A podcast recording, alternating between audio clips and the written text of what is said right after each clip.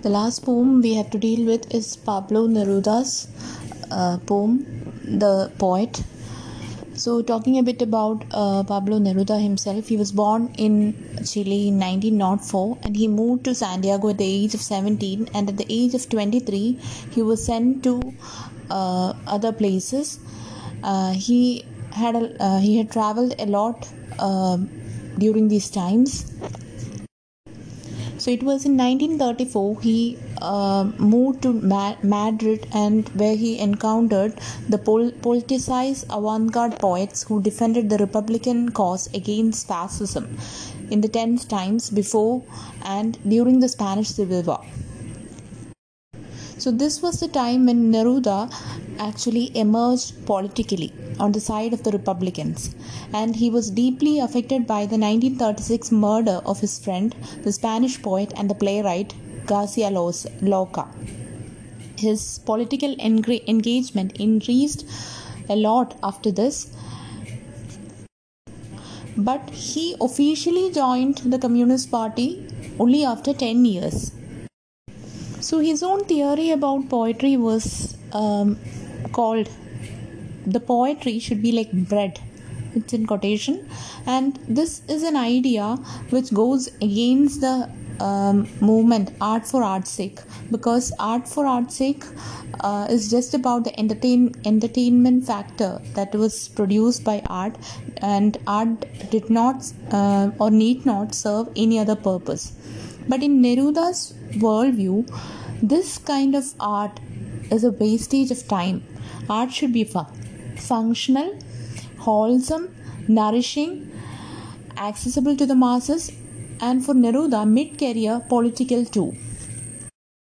So, Neruda did not have any intention to uh, mingle or intertwine his poetry or artistic career with the political engagement. In fact, in his youth, he uh, professed apoliticism Thus, one can track the trajectory of his politic, poetic work at his various levels of involvement with the Communist Party. So, in the early days, he was an impoverished young poet in Santiago, and Neruda still lacked affiliation with a formal political party, though he was a member of the anarchist leading student federation.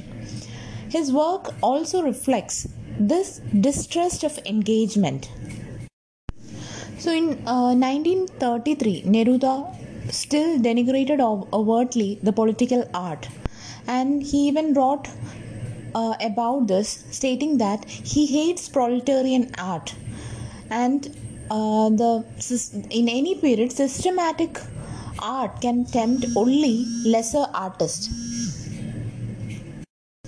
So he continued to write about dreams. And uh, later, during the Civil War, when he witnessed the murder of his good friend, his opinion changed and he became more political. So here Neruda self-consciously marks a turning point in point in his work and he attributes it to the abuses he has seen around him yet still seems to waver. So the poem we have to deal with is about how he um, wrote his poetry.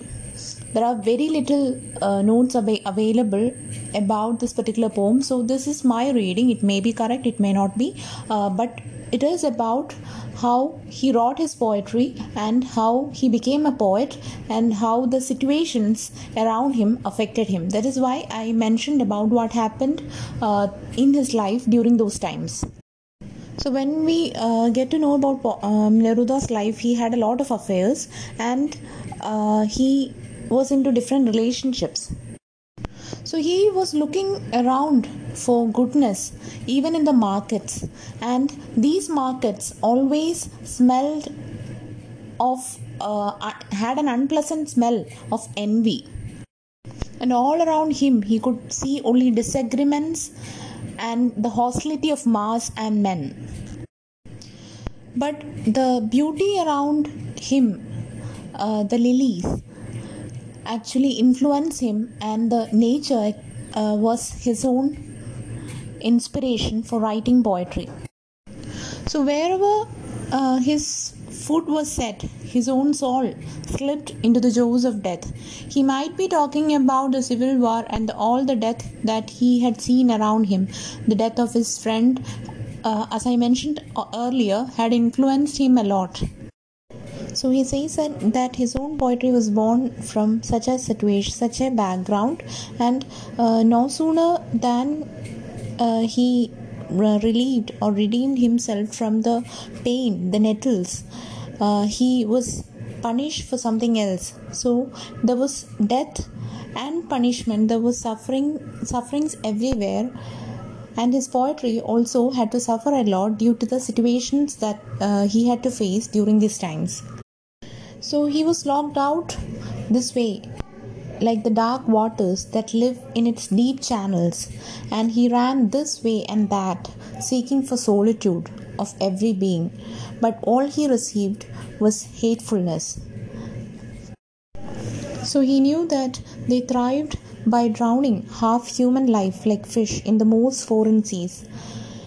And in this situations, he sees death opening its doors, doors and paths everywhere, and death slithering over the walls.